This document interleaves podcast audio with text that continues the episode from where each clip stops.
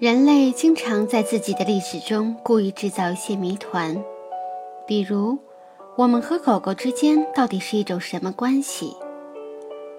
和地球上千千万万爱狗者一样，我总觉得人类和狗狗之间有某种特殊的感情连结。狗狗活泼好动的个性，深知主人心的智慧和可爱的外形，固然深深吸引我们。但除此之外，我坚信还有一条说不清道不明却由来已久的纽带，把这两种生物紧紧地联系在一起。在我这大半辈子中，这种感觉与其说是本能，不如说是信仰。如今，有关人类与狗狗关系的讨论已经超越了感性世界。科学家们对这个话题也越来越感兴趣。很多科学实验的结果证明，狗狗不仅是人类最亲密的伙伴，也是人类最早结下友谊的动物朋友。最近，我读到一篇文章说，根据最新的研究数据。人类与狗狗的纠葛最远可以追溯到公元前十万年。那时，在非洲和中东大陆上出现了尼安特人种，也就是现代人的祖先。正是这个时候，一部分驯化的狼作为家畜狗的祖先也开始进化。毫无疑问。两个物种的同步进化是有关系的。人类在产生了定居想法后，自然而然的要驯服一批动物作为家畜。虽然牛、猪、羊也很快成为人类定居生活中很重要的一部分，但只有狗，最早也最成功的诠释了人类社会的家庭外延角色。有确凿的证据表明，我们的祖先曾经将狗当成他们生命中最重要的东西。其中，我见过的最令人感动的，是在以色列北部伊恩马拉的纳图夫古城考古中的发现。在那片炎热的、荒无人烟的地方，考古学家在一个年轻人的骸骨左边。发现了一具年龄相仿的狗的骸骨，他们被葬于一万两千年前。那个人希望死后还能与爱犬继续相伴。回溯到公元前八千五百年，类似的情况在美国伊利诺伊的克斯特也出现过。秘鲁和巴拉圭的社会学家所进行的科研工作，也揭示了人与狗之间独特的亲密关系。在这两个国家，一个普遍存在的传统是：如果有只小狗被遗弃，就会交由一位女子抚养，直到它能独立生活。谁也不知道这个传统是从何时开始的，但人与狗之间的亲密关系。由此可见一斑。我确信还有更多此类的发现，以及令人大开眼界的独到见解。仅以现有的证据，我们已经不会对人与狗之间强大的心灵感应感到吃惊。两个物种间的诸多相似之处，使它们成为天然的搭档。大量的研究成果表明，古代的狼和石器时代的人类拥有共同的捕猎本能以及社会结构。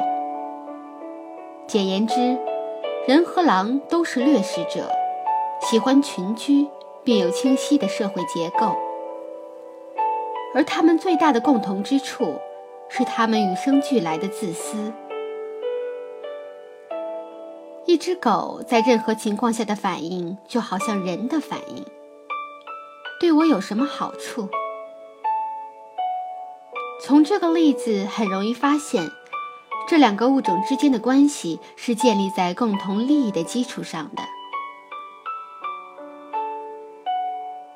狐疑渐去，信任日增后，狼融入到了人的生活环境中。狼学会了复杂的捕猎技巧，熟悉了各种工具，如陷阱、石剑。夜晚，狼可以睡在人点的篝火旁，以人吃剩的或不要的食物为食。自然而然的。狗的驯化过程开始了。将狼带进自己的生活后，人本能地将自己的地位置于狼之上。在山顶洞人早期，狗发达的嗅觉对人类有很大的帮助。山顶洞人的后代进一步发现，将训练过的狗用于狩猎。可以弥补自己在嗅觉和运动能力等方面的不足。狗变成了狩猎中不可缺少的一份子。它们可以帮助人类追赶、围捕猎物，还可以杀死猎物。除此之外，人类还可以和狗作伴，让狗在营地周围保护自己。这两个物种彼此非常了解，人和狗都明白，只有种群存活，个体才能生存。群体中的每个成员都有自己的角色，承担相应的责任。人类负责收集柴火、采集浆果、建造和修缮房屋，以及烹煮食物等。而狗的主要职责，则是跟随猎手们出去，充当他们的眼睛和耳朵。回到营地，狗的角色则是营地的第一道防线，负责赶走袭击者，并向人类发出警报。在这个阶段，人与狗的相互融合达到了顶峰。但几个世纪后，这种关系纽带遭到了破坏。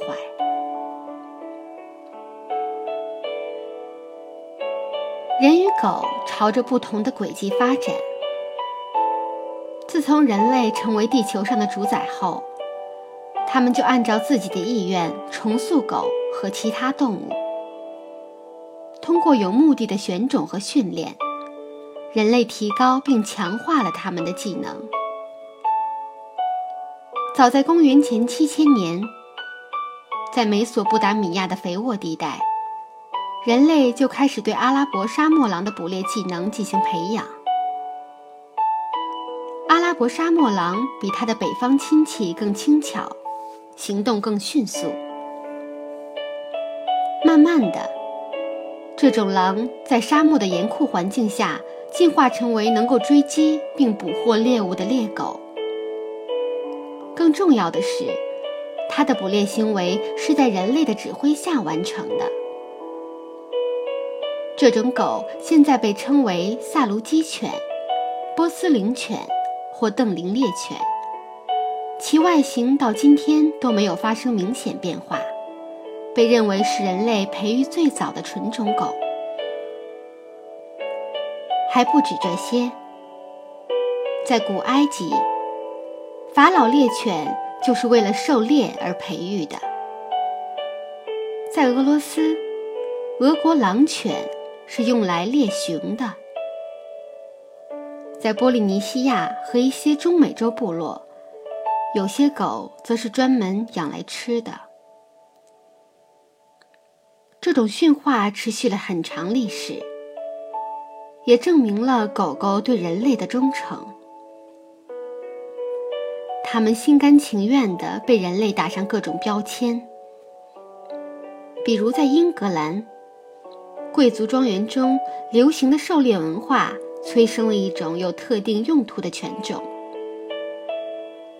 19世纪的英国庄园里，一个典型的狩猎犬种应包括有负责轰起猎物的斯波林格斯班尼犬，可以将整片狩猎区的猎物赶起来。指示犬或蹲伏犬，可以确定鸟儿的位置。搜寻犬可以将被杀死或已受伤的猎物搜捡回来交给猎人。而在其他方面，对狗的培育也是为了维持人与狗之间愈加紧密的关系。没有什么比训练导盲犬能成为更好的佐证了。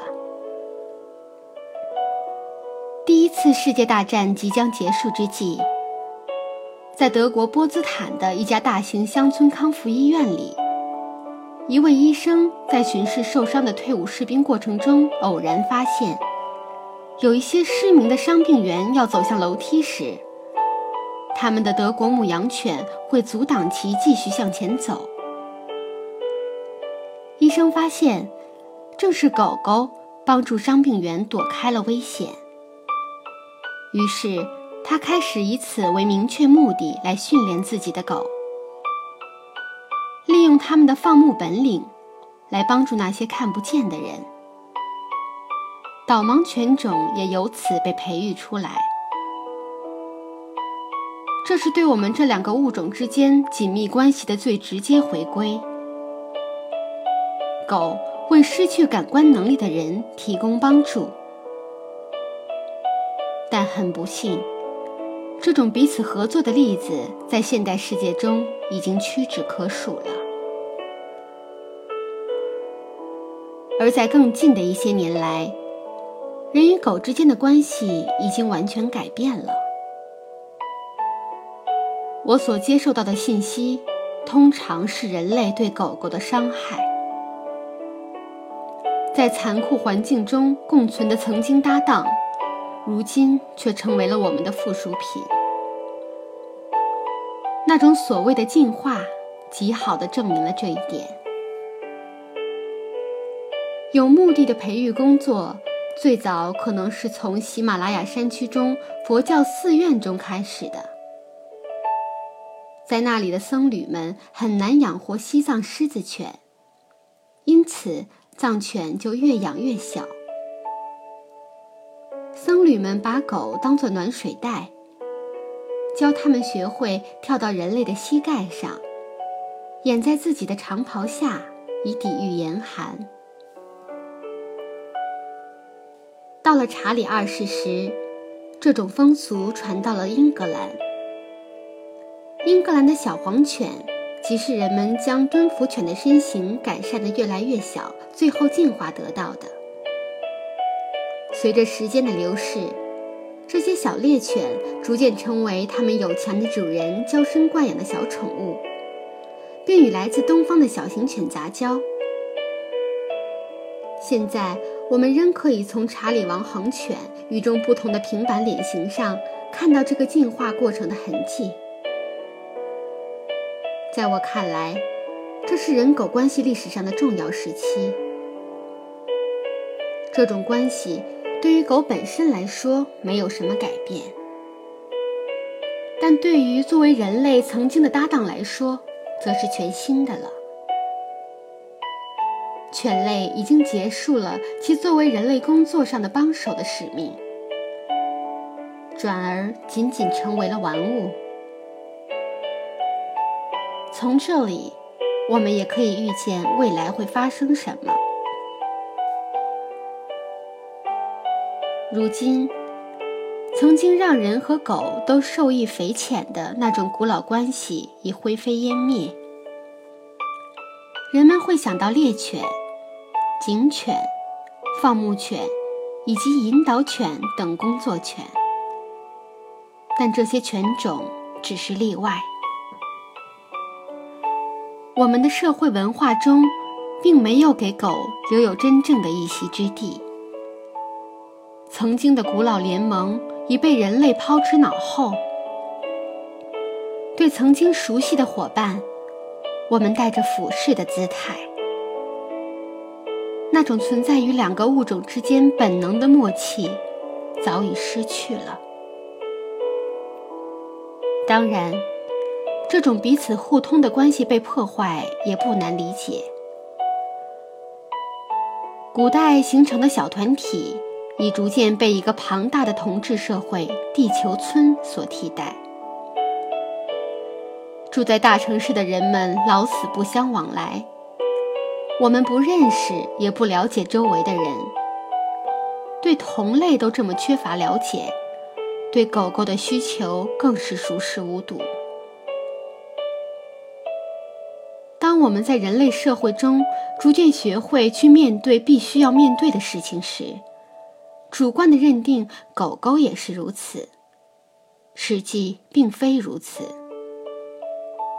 如今，人们对狗的角色定位，与狗对其自身地位的认知完全是背道而驰的。我们希望犬类这个种群接受并遵守我们制定的行为标准，按我们为其制定的规则去生活。但是，我们却从未将这套规则强加到其他动物身上，比如说羊、奶牛，即使是猫。也允许它们抓我们。对狗，我们却训诫道：“不能想做什么就做什么。”具有讽刺意味，但在我看来却是十分可悲的事。这个星球上的一百五十余万物种中，只有人类有幸可以拥有智慧，并用来赞颂美好的事物。却没有对狗表达应有的尊重，结果就是，曾经存在于人类和人类曾经最好的朋友之间异乎寻常的理解力退化了，却极少有人对人狗之间越来越多的问题产生质疑。当然，也有很多人和他们的狗狗在一起生活的非常快乐。古老而亲密的关系依然隐藏在我们内心深处。没有其他动物能唤起我们与狗同样的情感，或能形成带有如此强烈情感的关系。事实上，现在人能与狗和谐相处，靠的更多的是自己的摸索，而不是既有的知识。我们与狗狗之间本能的默契和无声的语言早已消失了。在过去的十年中，我一直试图弥合这种理解上的隔阂，重建人与狗之间的关系纽带。我对于这种已缺失的沟通手段的探寻，已经持续了很长时间，